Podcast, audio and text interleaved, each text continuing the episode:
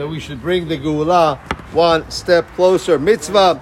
Rambam brings that it's a mitzvah for the for for the uh, for for a Jewish person to make a mitzvah taset to have to be happy on the moed, him and his wife and his family and the people around him. And he says, although it's a mitzvah to have to eat and drink during the holiday, but he says it's a bigger mitzvah also to go and pray and learn in the Bet Knesset, to know how to divvy up your time during this Holomoed to give time to HaKadosh Baruch Hu, time to your family, time for tefillah, and this is how smart person does that he uh, that he uh, that he he knows how to divvy up the time. That's one important thing. Second, secondly, with regards to this uh, to this yesterday was the second Yom Tov for us in Israel. It was Holomoed already, first day of Holomoed, and yesterday in Israel, they're commanded to kind of add something to the meal, which we added anyway, because it's our Yom Tov anyway.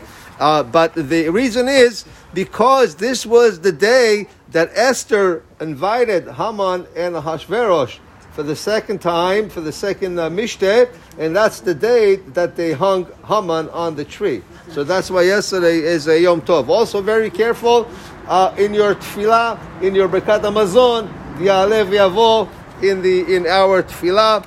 And uh, Be'ezat Hashem, uh, we will continue tomorrow. Tiskun mitzvot of Yehanam Mekash Omer Asak Israel.